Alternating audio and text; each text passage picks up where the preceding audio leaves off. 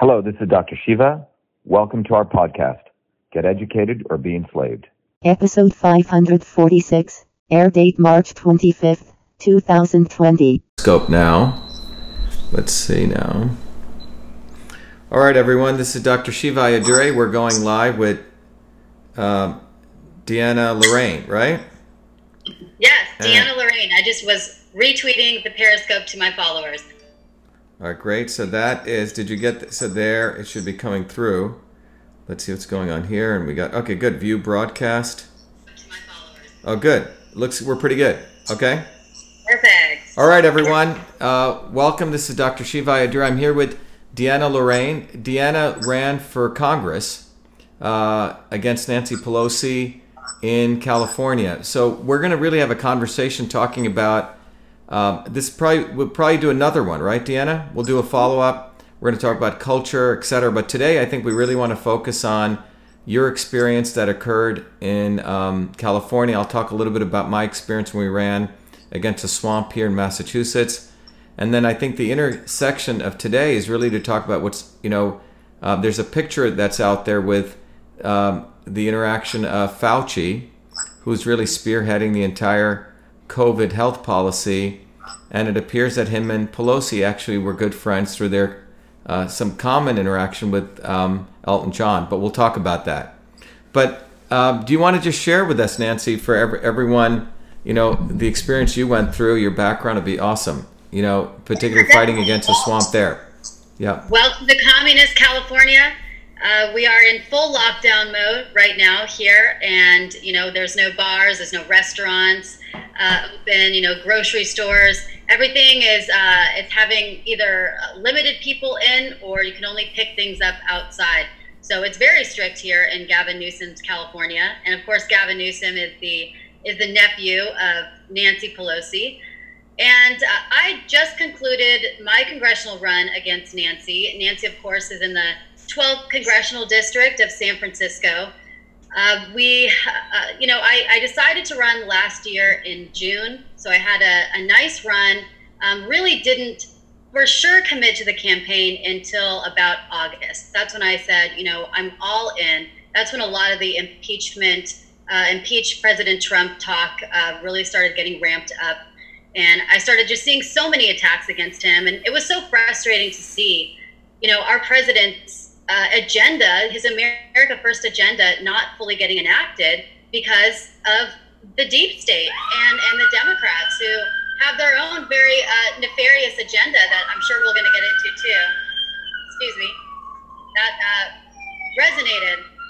So, so there's a lot of uh, so many reasons why I decided to run for Congress, but I, I ran, and um, Nancy Pelosi has just been ignoring the American people for far too long. I mean, she had been in Congress since I was a toddler, very, very long time. And what's disgusting is that she's out there talking about impeaching the president, you know, making ridiculous demands on him, uh, race baiting our country, dividing our country giving free health care to illegal immigrants and prioritizing illegal immigrants over American citizens that are hardworking. Uh, she's ignoring the issues in our own district the growing homeless crisis, the trash on the streets, the feces, the drugs, the unsanitary conditions. She's doing all of that, and yet uh, she thinks that there's more important problems uh, in America. So her priorities are just so ridiculously backwards that I just I had to fight her. You know, my blood just boils when I talk about her, when I watch her, when I see her actions. They're so disgraceful to Americans, and it really just feels like it's it's treason, it's betrayal. Someone needs to run against her. There was not a strong patriotic voice running against her, so I decided to throw myself in the fire and uh, tackle the head of the snake. Now, now, Now- when when you ran, Deanna, who can you tell us a little bit about? Maybe Nancy Pelosi. You said she her. I didn't know this. Her nephew is Gavin Newsom, and Oh, yeah, maybe her. Can you tell us a little bit about her background, which which you know be interesting to know, and then some of the highlights because when you talk about the homelessness in in California, but it'd be nice, interesting for you to share. You know, what is where does Nancy Pelosi come from, and then also sort of I know there was a swamp establishment guy that ran against you. Um, Yeah. So Yeah, I'll try to answer all these questions. Well, Nancy Pelosi, uh, sh- she is the uh, the aunt of Gavin Newsom. You know, they're related. And of course, there's a when you get to know the power structures in America, there are a lot of families that are high up in power that are related as well. And she's been entrenched in the swamp for the last 33 years. And uh, as as you both know, as we both know, she has more than just done nothing for Congress. She's done a lot of destruction uh, to them to America. You know, President Trump likes to call her and the Democrats do nothing Democrats, but I think he's wrong on that front. I think it's actually do destruction Democrats because that's what they're doing. It's a it's an intentional destruction. It, it would be nice if they were just ignoring things, but it's more than ignore. It's destroy. Um, and under Nancy Pelosi's watch, the homeless crisis in San Francisco has gotten completely out of hand. It's uh, it's grown 17 percent in the last year alone, and even despite pouring 300 million dollars into the homeless crisis. Like, where is this going? The drugs, the needles on the streets. I mean, if you walk into parts of San Francisco, it does feel like a third world country. I don't know when the last time you've gone there, but it's no longer you know the San Francisco mm. treat that's a romantic town. So, so, so what, what what's a street that looks really bad? Like if you were to tell people the geography in San Francisco, there's, there's yeah. a specific district called the Tenderloin District, and the Tenderloin District encompasses uh, about a dozen streets. Um, so if you're not familiar with the area, the best way to to to, to tell you is if you look on a map, you'd see the Tenderloin District.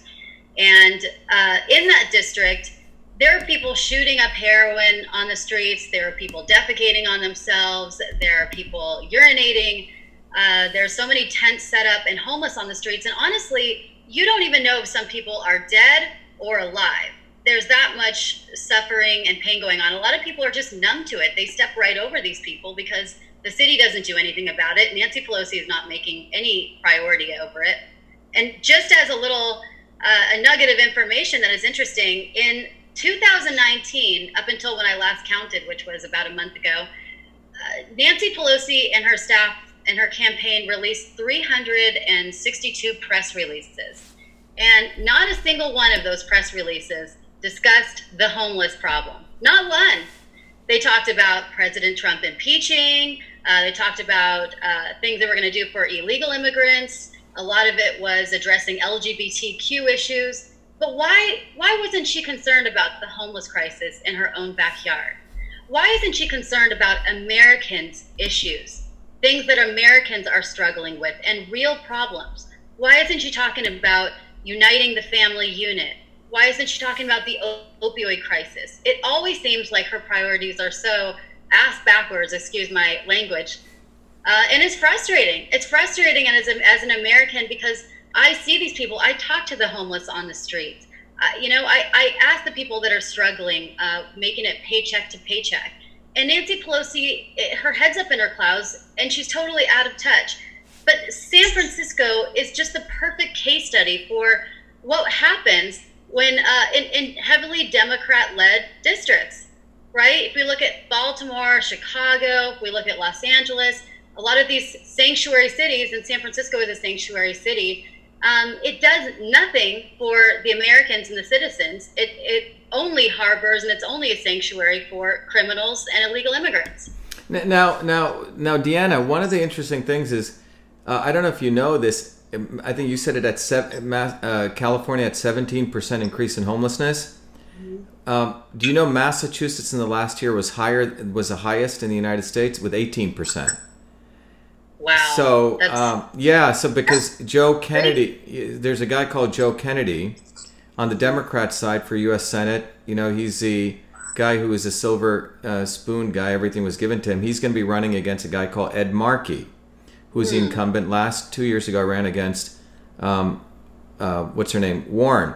And what's interesting is Joe Kennedy, when he was launching his campaign, he had he went to a homeless homeless center to give his speech, and you know he went there purely for photo ops. And when he was coming out out of this uh, the homeless center, I said, I said, Joe, uh, what do you have to say about the fact that Massachusetts has the highest increase in homelessness, higher than California? And we have this on video, and his response was, I don't know anything about that. So it goes to your point about um, people who claim that they want to help people, they're essentially becoming the new aristocracy. Um, so, so if you look at a person like, what is Pelosi's background? Where did she come from? What did she do before she got into politics? She, she grew up in Baltimore, and um, you know, of course, she's not even a, a native Californian. Um, and she's someone that grew up in a, in a wealthy family, and a family that really primed her for politics and, and you know, primed her uh, to be in the political stage. And then she became, you know, congresswoman, and now she's the Speaker of the House. And again, you know, what bothers me so much is that these are people that are really a lot of times just put in place and they're groomed from from childhood to be in government and they're all in cahoots with each other. You know, the the deep state is very real. The swamp is very real. It's not this it's not this airy fairy thing. It's it's real, and these swamp creatures are just embedded in it. And there's so much blackmail that goes on behind the scenes. Um, there's so much uh, cronyism that happens behind the scenes. Nancy Pelosi's, you know, she's she's got a net worth of I think ten million dollars uh, why? You know, why? Why when she has a salary of only uh, two hundred and fifty thousand dollars a year? What, she, De- Deanna? Wasn't there? Isn't she? Does she come from a construction family? Or no? I think so. Yeah. I say. Well, that's again, you never really know with these backgrounds, but mm-hmm. uh, you know, she she also I don't know if you know about her son Paul Pelosi, but mm-hmm. that's another kind of similar thing with with, with Joe Biden. Biden. Yeah. You know, there's a lot of scandals going on there. They have ties to uh, to Ukraine and ties to Burisma, and um, hmm. we're not focusing on their scandals and their finances. Yet we're focusing on President Trump's and his tax returns. So, so what, what what was her career before this? Was she an attorney? I think she was an attorney. I actually, yeah. Yeah. Yeah. Yeah. I mean, it, it was it, obviously she's been in Congress since before I was born, so um, you know, she had a life uh, obviously before that too. I mean, she's she's mm. a hmm. she's an old woman, but it's not it's not a problem to be old. It's it is an issue to be um, to be uh, in the condition. I think the mental condition that she's in, which I think that you've seen, has been going downhill pretty fast. Wait, is she is she an alcoholic? Because every time she talks, I mean, I've never met her. It's fascinating to watch her talk and her you know, I observe people's sort of physiognomy, the way she talks. Yeah. Is, is, uh, is there an uh, illness that she has? Is that just the way she talks, or is she a drunk? Well, she wasn't all she didn't always talk like that. I think that condition has gotten worse significantly over the last year. I think there may be alcoholism hmm. involved. I think there may be drugs involved. Hmm. I think there may be uh, just a deterioration of the mind in general. harbor that much hate and division inside you, and and you're so so dishonest and you lie so much. How could uh, your your physical condition not deteriorate along with the soul? Yeah. It's, it's, that's it's, at least my theory for Nancy Pelosi. And you see Hillary condition, uh, Hillary Clinton's condition, Joe Biden's condition. All of these people um, are just declining rapidly in health. And then we've got President Trump, who just seems like he's got the energy of a teenage boy. Yeah, it's it's fascinating to watch. I think the spirit in people, uh, or the lack of spirit, shows pretty clearly. So, so the last thing you know on on your election that I want to know, and I want to share with you sort of some of the parallels. When when you were running I think you said uh, California yesterday to me hasn't. It, it's this not like the Democrats run, and then the Republicans run. It's everyone just runs all together in a primary, right? And then yes. and then I think it'd be really interesting for the.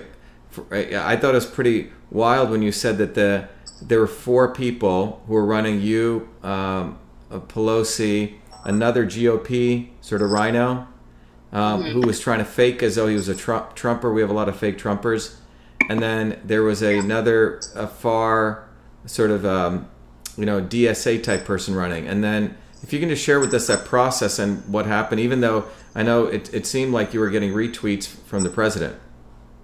Yeah, well, if let's just put it this way: if there was a, a national vote, I would have won easily. Mm. If there was a uh, there was a popular vote, for sure, I would have won because the national support that I had was tremendous, still is.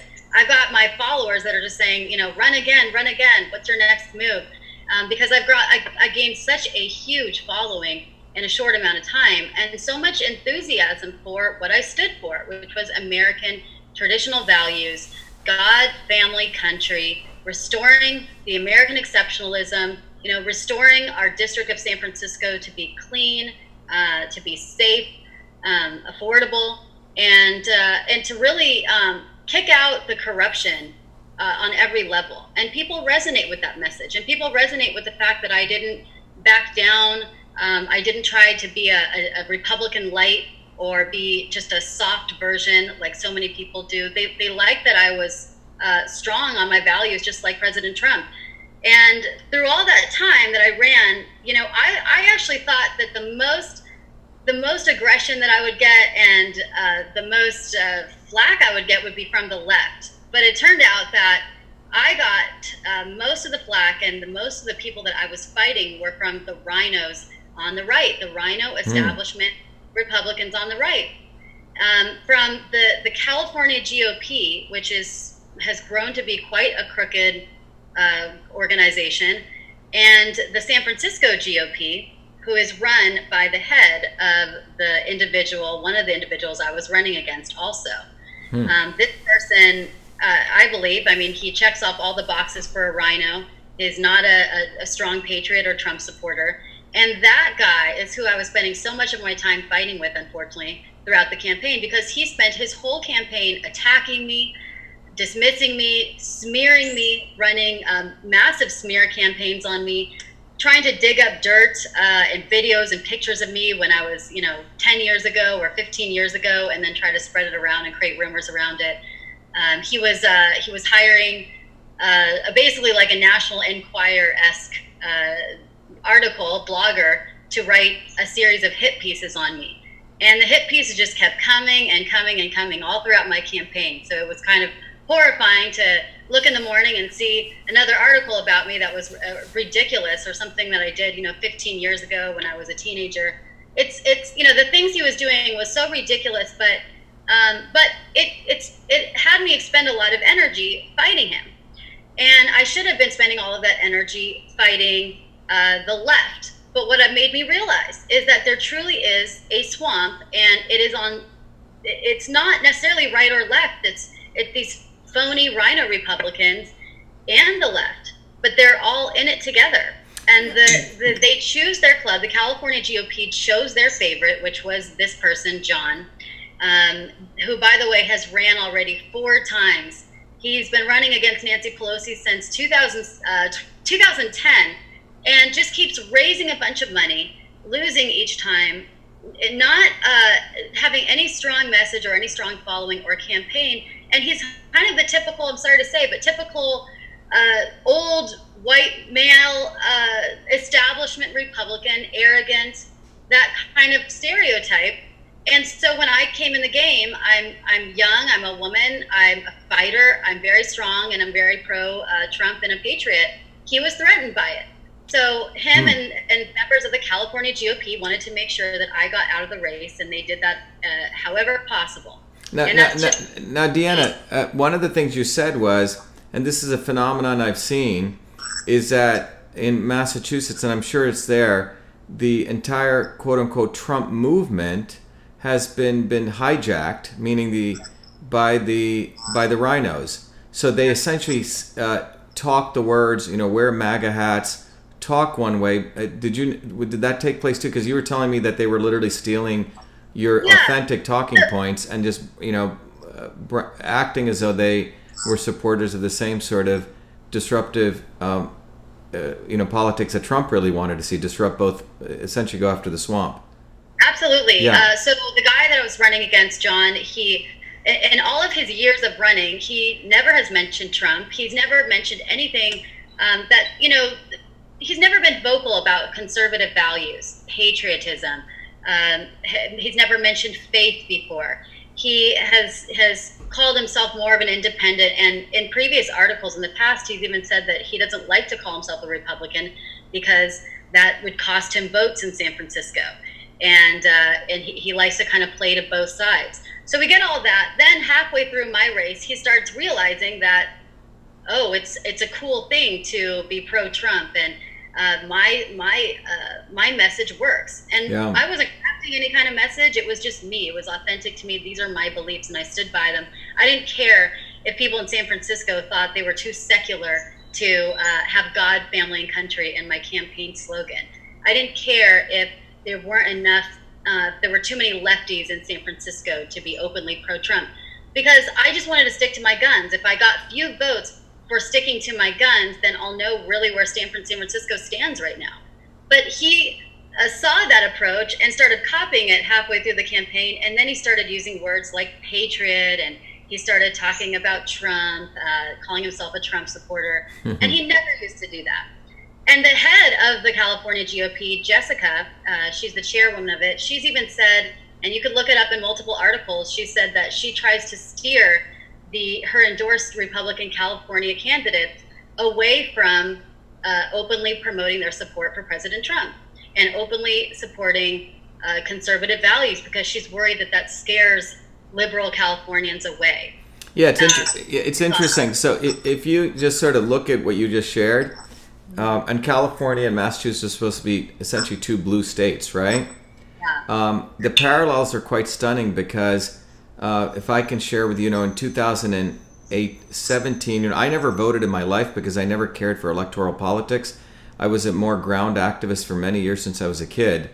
Um, but when Trump ran, I decided to uh, register. In Massachusetts, 60% of people registered as independents. The Republican Party is really not a Republican Party as I could see. In fact, they were against Trump, so I registered as a independent, voted for him, and then I got invited to the inauguration, went, and after I heard Trump's speech, I registered as a Republican. And I think literally the next day, I decided to run for Senate. And when we uh, ran here, you know, our campaign was totally to eviscerate Elizabeth Warren and to expose the GOP establishment here. In Massachusetts, probably not dissimilar to what you went through, the quote unquote Republicans actually hated Trump. The governor of Massachusetts, who was a Republican, on the date of Trump's election, there's a front page article in the Boston Globe says, I don't think I'll vote for Trump. This is a Republican. His mentor, a guy called Bill Weld, just ran against Trump Okay. and um, and uh, so you have this, so, and these guys essentially control the Massachusetts GOP. So when I came in, they should have frankly embraced me, right? You know, I represent everything that represents the American values, and here's a guy who's in in some ways is a person of color who's running as a Republican. What better opportunity for the Republican Party to say, "Wow, this is cool, right? We can expand our, open up our tent, bring more people in." And this guy's epitome. Yeah, this guy's the epitome of the American dream. He grew up as a working class kid in New Jersey, came from nothing, four degrees at MIT, you know, seven companies. But instead, uh, they were so afraid of an outsider coming in, and I think that's what it is. These guys are essentially in collusion with. They're one. There's no really Democrat or, or Republican, particularly in states like uh, um, California and Massachusetts. So they run a guy against me who's a complete idiot, was a failed sign salesman who photoshopped a picture with the president. There's three hands in the picture. Okay? Good catch. Yeah, so we sent it out to a forensics guy, but the swamp um, continued to support this guy. So I decided I'd run back as an independent because there's no way they were going to let me on the ballot. And we ended up getting 100,000 votes, five times more than any U.S. Senate independent candidate in Massachusetts history. And our and we went hard at Warren, just like uh, uh, the president was, which is focusing on her lack of integrity. It wasn't really about race. And we had signs all over Massachusetts. Uh, only the real Indian can defeat the fake Indian. We had thousands of these signs. You couldn't get away. I mean, massive signs. You know, I sent her a DNA test kit.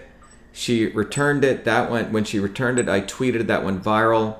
You know, I was on Fox and Varney and all and Jesse Watters, but it was a total bottoms-up campaign, and the collusion was quite fascinating because legally I should have been on the debate stage. Elizabeth Warren, the Democrats, and the Massachusetts GOP colluded to keep me off the debate stage. So we had to file, you know, a federal lawsuit. Um, both of them tried to t- tell me that I, I, sh- I had to take the sign off my bus, which said only the real Indian can defeat the fake Indian. We sued and we won that. So wh- what you, but the bottom line is, in Massachusetts and I think in California, I think the key thing is this: the the there's only one party. And so it observes from what you're telling me, they don't really want to win, perhaps suck up people's money. And then the insidious thing they do is act as though that they're Trumpers. The head of the Massachusetts GOP, a guy called Jim Lyons, did you know when one of the volunteers when Trump ran said, "Hey, may I put a sign, Trump sign on your lawn?" He goes, "Get that effing sign off my lawn." Okay. Now he's ahead of the Mass GOP and he claims he's a Trumper and is using that to raise money for the GOP. So that's what they essentially use the the Trump brand to raise money. So that's I think that's a commonality of I think what we both experience. There's this very deep swamp where, it's one party. They do not want outsiders, um, and they use Trump's name. This is what the most insidious thing to try to uh, uh, misdirect uh, everyday working people as though they're the Trump. I don't know if that phenomenon occurred, but that's yeah. Absolutely, yeah. It's it's you know, all of a sudden I see pamphlets of his going out saying that he's pro-Trump and trying to use the language um, that kind of stirs up his base. And what's crazy is that you know the California GOP. One of the one of the uh, candidates they endorsed this year is a man running against Maxine Waters, and he actually ran for president last year on the green ticket against President Trump. Wow. Or 2016. Yeah, he, he tried to run against President Trump, and then this year, for the first time, he's just a registered Republican, and then boom, started running for Congress against Maxine. I mean, the, the, the people that they endorse um, are very questionable, to say the least, and they, they're not winners. You know, again, the, no offense against the rhino that I was running against, but he uh, he's not someone that could really take on Nancy Pelosi. No strong message, no strong voice, couldn't really drum up a following. And um, you know, someone running up against someone big like that, especially a big political Goliath, you've got to be someone that gains enthusiasm, that gains support, that gains a following, that has a strong message that inspires people. And yet, um, a lot of the grassroots candidates, and I was seeing others. I talked talked to others in California too this year they were continuously just getting ousted by the California GOP. They were shunned. It was yeah. it was so these- so I, I think that's the same phenomenon in Massachusetts. It's almost like I think you have 17% increase in homelessness. Massachusetts beat you guys by 1.18 percent. If you look at if you look at I don't know what the infrastructure there is. Massachusetts got an F minus minus in infrastructure. This is a place where MIT exists, which means 100 by the American Society of Civil Engineers. I don't think probably California is that far behind. Uh, Massachusetts got a D plus, which mean in public integrity, which means one of the worst in corruption, top 10. I'm sure California isn't that far behind. So I think for anyone sort of listening to this conversation, you see two people who are outsiders who supported the president, but essentially are fighting against not just Democrats, but against the GOP establishment. And that phenomenon needs to be really appreciated. Yeah.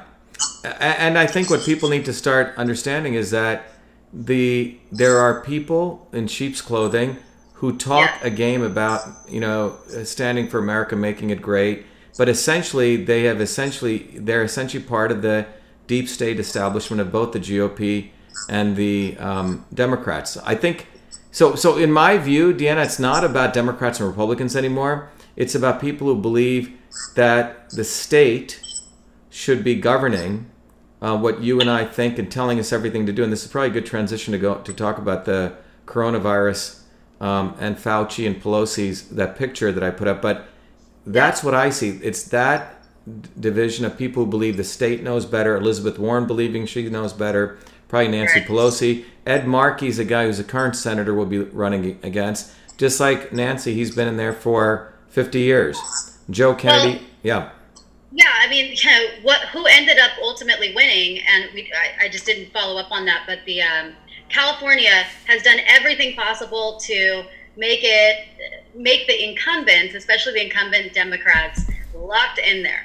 All right. So first they did this. They created the jungle primary. Now the jungle primary was established a few years ago, and that is what I was telling you about earlier. Yeah, explain that. they- Yeah. yeah, the jungle primary is they choose the top two vote getters of any party in the primary to go on along to the general election. So instead of having the top vote getter of a Republican, the top vote, uh, vote getter of the Democrat, it's just the top two vote getters. And so obviously the incumbent is going to be one of them, right? So Nancy Pelosi is a shoe in. And then the rest is going to be it's it's up to whoever many however many Republicans are running and however many Democrats are running. So if you're in a pretty tough blue district like I'm in, um, the chances of a Republican winning is is just so much lower with that established. Uh, there were four Democrats uh, or three other Democrats running in my race, and then this one other Republican. And before I tell you who won, I'll just tell you a few other things. They also moved the primary up from uh, from June, when it normally is, to May uh, to March, and that was another thing that a lot of people didn't even realize the primary was coming up because they're not used to it.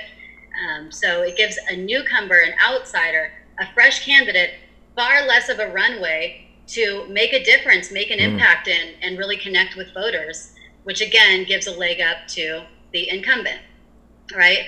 So, who won my race was a radical socialist, Shahid Buttar. So, uh, you know, not only did did San Francisco decide that they wanted the status quo, they wanted the feces on the ground, the needles, the high pricing, they wanted more of it. They wanted socialism, full blown socialism. So now it's between Nancy Pelosi and radical socialist Shahid Buttar that are moving up to the general election in November. There's not even a Republican voice on the ticket now. And, and I just feel like that's criminal to not even have a counter voice, a counter Republican voice on the ticket moving forward. There's no choice now for anyone who's a Republican or is a moderate in San Francisco. God forbid something does happen to Nancy Pelosi, because guess who's taking her place? It's the radical socialist Shahid Buttar who his biggest complaint is that Nancy Pelosi is not far left and socialist enough. And we're seeing that in, many races across America where socialists are very uh, well funded, well organized. They're creating lots of little mini AOCs popping up everywhere, and it's a dangerous thing. We've got yeah. to step up. More the reason why we patriots, we have to rise up. We have to step up. Um, you know, I didn't come from a political background, okay? I, I didn't come from a political pedigree. I didn't go to uh, an Ivy League school. I never in a million years actually thought I would be running for Congress.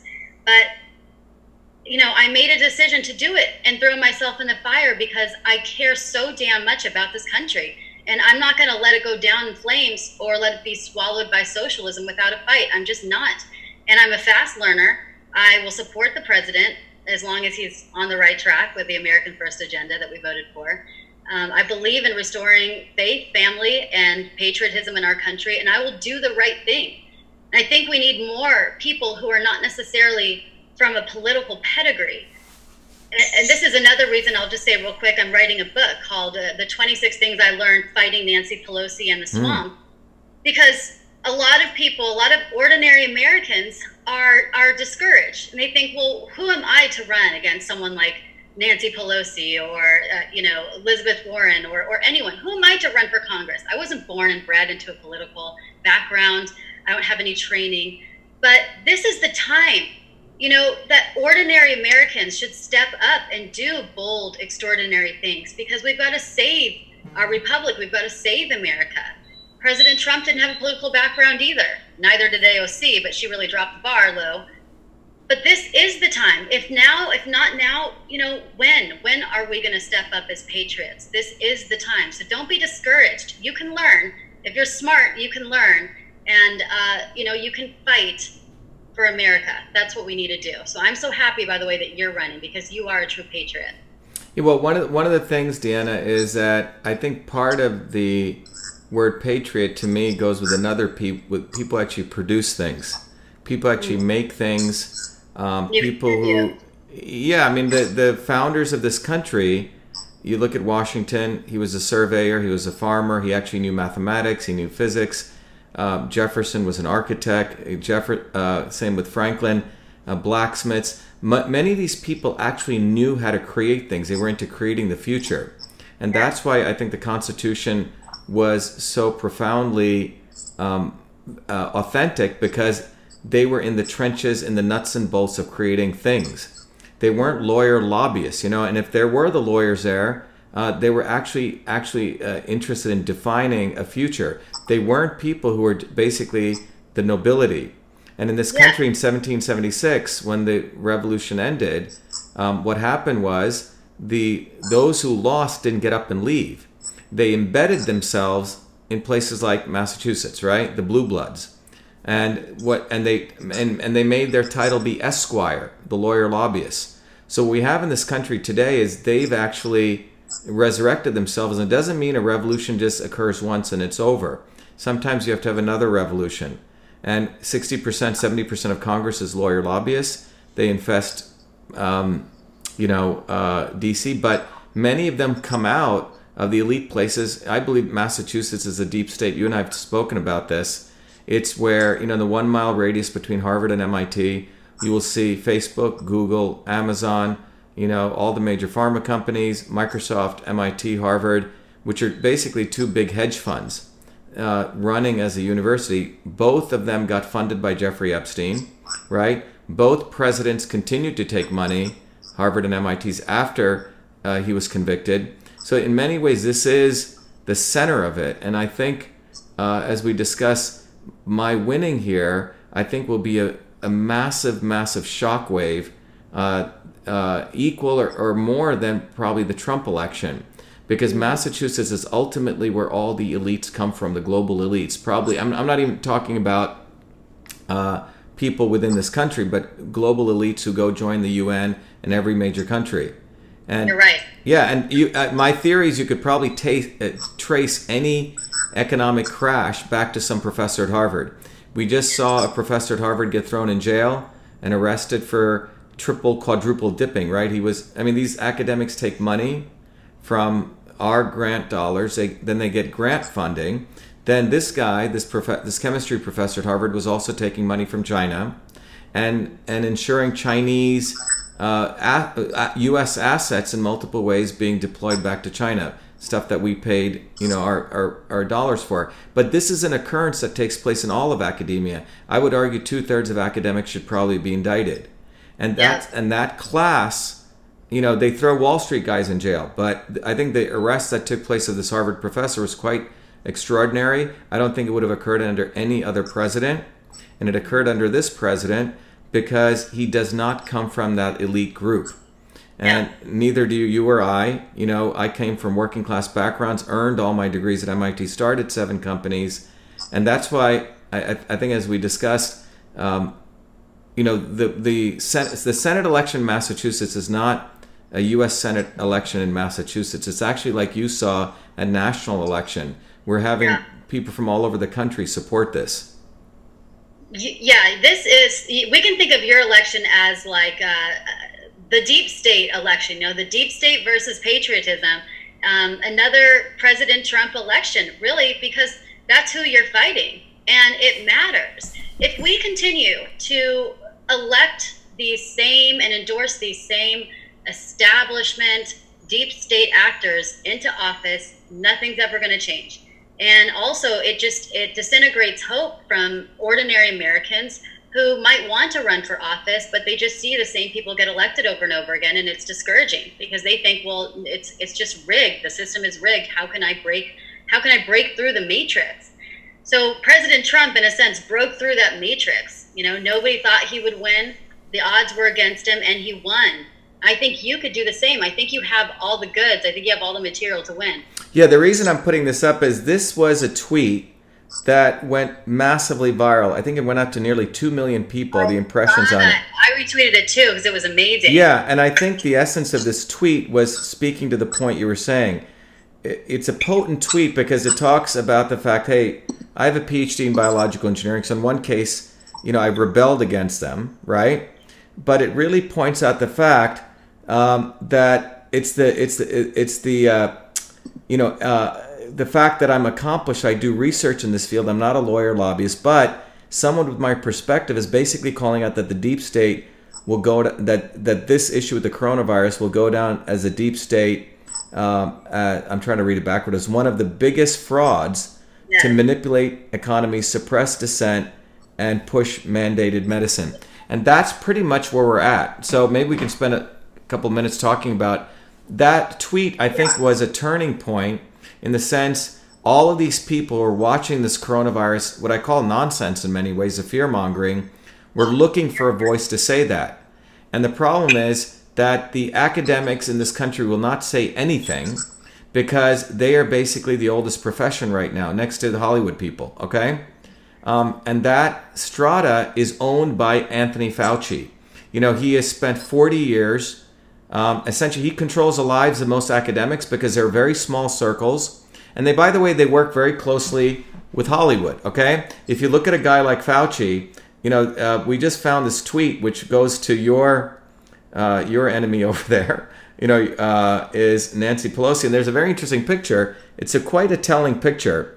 Uh, Fauci, very. yeah, on the right, Nancy Pelosi and Elton John. Now, why is this important? I wanted to talk about it and get some of your perspective on it.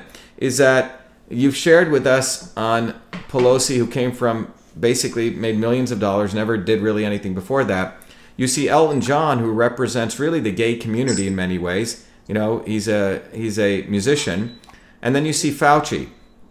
Now, what happened was when Fauci's entire career, which many people may not know, was built on the fake science that HIV causes AIDS, and pretty much most people think HIV causes AIDS. Okay, um, and based on that false science, that false causality, um, Fauci built his eminence. You know, he made links with U2 and the AIDS community and essentially projected himself as this guy who's fighting for rights for the disenfranchised, right? But the reality is, from a scientific standpoint, uh, there is no causality between HIV and AIDS. HIV is a virus, you know, 30, 40% of Africans have HIV. They're not dying, okay? 67% of Zambia has it. They're not dying. But his predecessor, a guy called Robert Gallo, um, who was brought up on scientific misconduct charges, he couldn't even, um, he was trying to create the A test, he couldn't even find enough HIV viruses. He had, he had to steal it from a French researcher who, d- who did win the Nobel Prize. He didn't, he was kept out of it. And then he created a bogus HIV test. And then he was relieved out of his misconduct because Fauci stepped in and, and the Story goes from a lot of the scientists I've spoken to. Fauci basically said, Look, I'm going to become the top guy. Gallo, you go in the back. And that's how Fauci built his career. On this entire HIV is this boogeyman virus that creates AIDS. When AIDS is basically acquired immune deficiency syndrome, it's suppression of the immune system, and it occurs from drugs and drugs and drugs. okay? At the time in the, in the 70s and 80s, when gays were highly promiscuous, and this is not politically incorrect. Many people agree with this. A, a person would have 1,500 partners, massive amounts of drugs. Their immune systems were shot. Right. And and the first 87 AIDS cases, Peter Duesberg, when he analyzed them, 90% of them were people doing amyl nitrites, which are called poppers, which prolong prolong orga- orgasms, and people would do massive hits of them, and they are known carcinogens. So none of this was brought out until Peter Duesberg brought it out, and he was vilified, and Fauci played a role in in attacking Duesberg, who's an eminent scientist at Berkeley, the youngest guy who got his tenure, the youngest, I think one of the youngest members of the National Academy of Sciences. So what Fauci, if you look at his entire history from Reagan, I think to the Bushes, Bush 1, Bush 2, Obama, and now Trump, built his entire career on a boogeyman uh, fake model of the immune system. And that is what is occurring right now. And he's a perfect, perfect, perfect uh, part of the chess game of people like Nancy Pelosi who want to, who've been waiting as part of the deep state to impose cashless society, right? To eliminate voter IDs or get rid of it completely. And in the current bill, I don't know if you went through it, all of these are embedded in there. There's so much. Uh there's so much to say that was such a mouthful. Um, first of all, I just want to say you are the perfect person right now for this time. This is like this is like this story that's happening right now. This crisis is actually made for you. And it's you know, very interesting, isn't it? It's yeah, almost it's almost like there's a God yeah, who created it for all of us. So someone like me who came from nothing could mm-hmm. speak to it and it's it's it's very powerful for me at a deep level because you know I grew up in India where my grandparents had nothing. My grandmother was a traditional healer using food as medicine. I grew up in New Jersey uh, doing research as a full time research fellow in medicine because of my love of medicine. and uh, where I created the first email system before I came to MIT. But the key is I've studied medicine all my life. Medicine as a system, and I've been always about food as medicine, right? Food as medicine. And what we've created now is dirty air, dirty water, dirty food, brought to you by the GOP establishment and the Democratic establishment by the deep state. The goal is to destroy the health of Americans, inject them with vaccines, make them reliant on pharmaceutical drugs, not on what the traditional values were. You know, people you know worked hard. We, worked in the sun. We we grew our own food right? We we were farmers. We learned how to work the earth. And that's where real fundamental values come from. You talk to p- people in the midwest. You talk to people in the middle of massachusetts right? The fundamental values do come from people who work with their hands and their mind making things. And what we've done is outsource um, healing to the pharmaceutical industry, outsource healing to vaccines. And that's what Fauci represents. And people like Nancy Pelosi want to have top down medicine, right? It's not bottoms up. It's, It's totally. fraud. Yeah, it's such a fraud. It's really slavery. It's it's health slavery. They're creating sickness in us, and then they're banking off of that sickness. You know, Yeah. with the vaccines and uh, their health care and their pharmaceutical drugs. They're they're literally making money off the sickness that they created in us. You can't get get more. Um, you know, it's, almost like they're they're raping us. You know. It's, Yeah. And, and what's interesting is in California, what the contradiction and the hypocrisy is most of these people who are quote unquote the liberal ar- aristocrats, they make sure they get organic food. They make sure they eat non genetic. They make sure they go to their yoga classes. They make sure, and it's basically not real health. Most of them are the 0.1%. You know, it's basically good food for them and to hell with the rest of us. And, Right. and that's what's fascinating to observe for me. With this quarantine, you know, Jen, you know, one of our uh, mothers who sort of woke up and wanted to get more political, she realized even in this vaccine movement, there you could see this very interesting the narcissist um, yoga folks who are basically saying, "Oh yeah, let's stay home, let's be quarantined," and then the real fighters in the vac- anti-vaccine, you know, or the the medical freedom movement. It's fascinating to watch.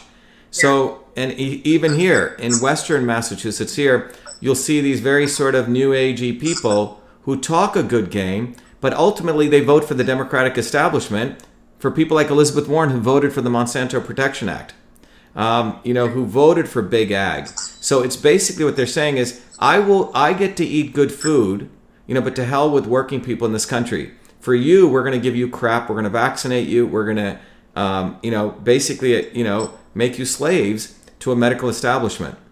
Right, and all while they're in their pearly gated uh, Exactly. walls. Exactly. And, and, and then, of course, that they're gated walls that have armed security, and then they push for greater gun control on us, which is just all the more ironic.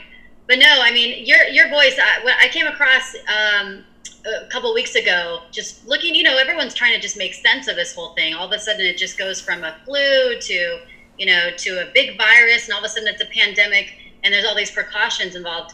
Um, and I see one of your tweets um, just calling it out, which is exactly what what my hunch was that this is a hoax. There's something wrong here. They're not telling us the truth. They're lying to us. Um, why why are we treating this like a pandemic when it's really like the common flu?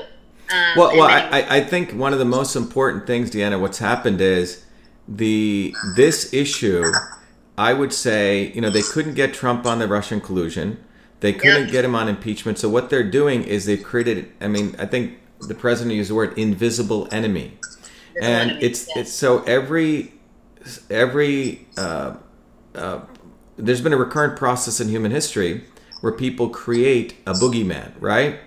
And once they have people gripped in fear with that boogeyman, that is when fascism takes place. And that's what we're seeing right now because the boogeyman here is that viruses will kill you and destroy you. When we have 380 trillion viruses in our body, we emerge out of learning how to negotiate with viruses and microbes. That's why there's 7.2 billion of us. Um, Yeah. So and when people are looking to make sense of this and they come across your videos or your tweets, it's really a breath of fresh air and it's it rings true for a lot of people. I know myself included. That's why you have to be uh, you have to be in the spotlight. You have to, and I know you're you're bold, but just keep on going. because I'm surprised that people aren't threatening you. Um, I'm sure people are threatening you. Well, this is this is what I believe, and I believe there's a you know I grew up in a very religious and spiritual upbringing with my grandparents who had nothing, so I believe ultimately uh, you have to ask yourself what is the purpose of life? Do you want to live as slaves or free people? And the, and the and I grew up in a caste system in India where we were considered untouchables or deplorables. Uh, the fact that my parents even made it here to America was quite extraordinary it speaks a lot to their own you know grit. Um, Dude, it's, it's, yeah. The, the, the, so the issue is, I think what we're faced with right now is, is it going to be parasites versus the producers? That's what this is about. People actually make things versus people who exploit people. And and what we see is a, a set of people, a very small handful of people, from Bill Gates, Mark Zuckerberg, Hillary Clinton, uh, who else? You know, Fauci is their front man these people are in it to push forward. Uh, when you get time or people get time, I talked about some video called the Sustainable Development Goals. One of our great moms, Alyssa, who's a researcher, essentially discovered that in 2015 the United States, the United Nations met and they agreed on 17 sustainable development goals. And if you read them, it sounds like they want to create some weird dystopic utopia, right? Uh, no income inequality, uh, eliminate the notion of sexuality. You know, uh, you go down the list, right? Stop carbon, uh, CO2, when CO2 is not a pollutant. And in order to achieve that utopia, their goal, the way you get to that utopia, this is fascinating, is you must immunize everyone, vaccinate the hell out of the entire world. And so this is brought to you by pharma. So they've created a utopian, you know, PR machine that this is what utopia is. But the way we're going to get there is to vaccinate everyone. Matt, and, and that and the reason they're doing that is because pharmaceutical companies are not making money from drugs anymore. They're very very uh, costly to make. They create massive side effects. So their only solution out of this is the following, which is actually to promote vaccines because there's no liability for vaccines. After Ted Kennedy and Waxman in 1986 created the vaccine court, so you can't sue vaccine manufacturers. And the limitation, and you know, there's limited liability for death. So we're sitting at, at now is is a very dangerous and a very not so, which means an opportunity time. If if knowledge can come out and the light of knowledge can come out, we can flip this. Otherwise, next year at this time, we're going to see what Denmark just passed a law that they can come into your home with police and vaccinate you. Uh, that's that's what they're talking about. Um. Yeah. Why are you? You are. Um, I hope that you know you you say every single day that you're not suicidal or homicidal.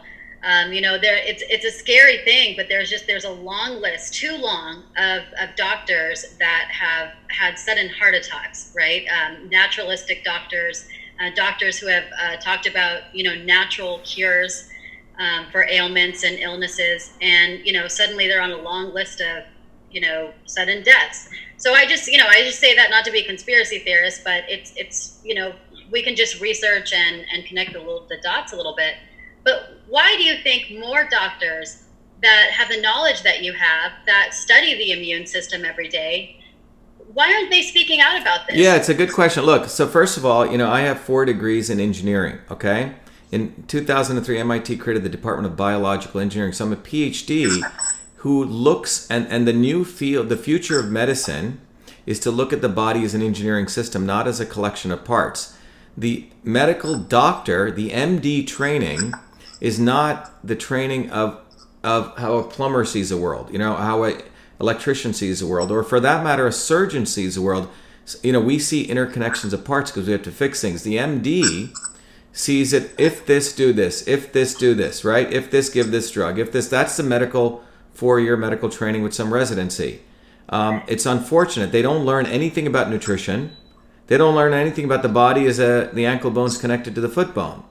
So they don't frankly understand the immune system. This is a test you can do. Go ask any one of your friends if they're a doctor, hey, explain to me how a virus works, okay? And explain to me how a vaccine works. And they will typically tell you, if, if they're listening to this, they'll probably learn the truth and they'll regurgitate the right thing, hopefully. But they see that a virus is this like animal with you know big you know claws or like an alligator and it actually goes eats your tissue you know in your body and then a vaccine blocks it. When the reality is that our immune systems when they're healthy um, no we're dealing with viruses you know every moment of our existence. We process them you know we create the proper defenses. The people who are getting affected in any one of these, the 22,000 people or 18 who died of the flu, are people who are immunocompromised, which means their immune systems are not firing on all cylinders. Some of the cylinders don't work, and the remaining cylinders overreact. And when they overreact, they're not just going after the virus, they're actually going after their own body's tissues. So in the case of Ebola, the, bo- the body, their own defense mechanisms go attack the arterial endothelium and they start bleeding from inside. Or in the case of corona, which is, by the way, a class of flu viruses, they attack the respiratory epithelial cells in the lungs. So what you see, so but this, what I just shared with you, um, is not shared by mainstream media because most of mainstream media just listens to other people cut and paste. But the immune system is quite resilient. It was designed for resilience. And you know, the letter I just sent to the president lays out a very four, a, a three point plan how we take care of the immunocompromised, which is not only for this thing for long term, how we put back people to work by using three simple things vitamin A, vitamin D, and vitamin C, and a little bit of iodine. Vitamin D is what we get from the sun. Vitamin uh, A is what we get from the rich, dark, leafy fruits and vegetables, which is what we should be eating, right? And iodine and iodine, which should come from the soil, but we destroyed that. And then vitamin C. If you look at what I just said, it's basically get out in the sun, you know, eat fruits and vegetables. This is why uh, I think in Chad and Djibouti, the two countries in Africa, out of all of this, only one infection of COVID, you know, COVID, and no deaths because they're out in the sun. They're digging up their roots. It really starts making you wonder what does it mean to be a quote unquote first world country and a third world country if people are the highest obesity rates. The United States now has the highest the lowest longevity, and the highest infant mortality in the Western world. This is what a guy like Fauci has delivered in 40 years. Exactly, and um, and when the media continues to say, the Democrats continue to say, trust the doctors, trust the experts, uh, that's when my antenna goes up. Yeah. I,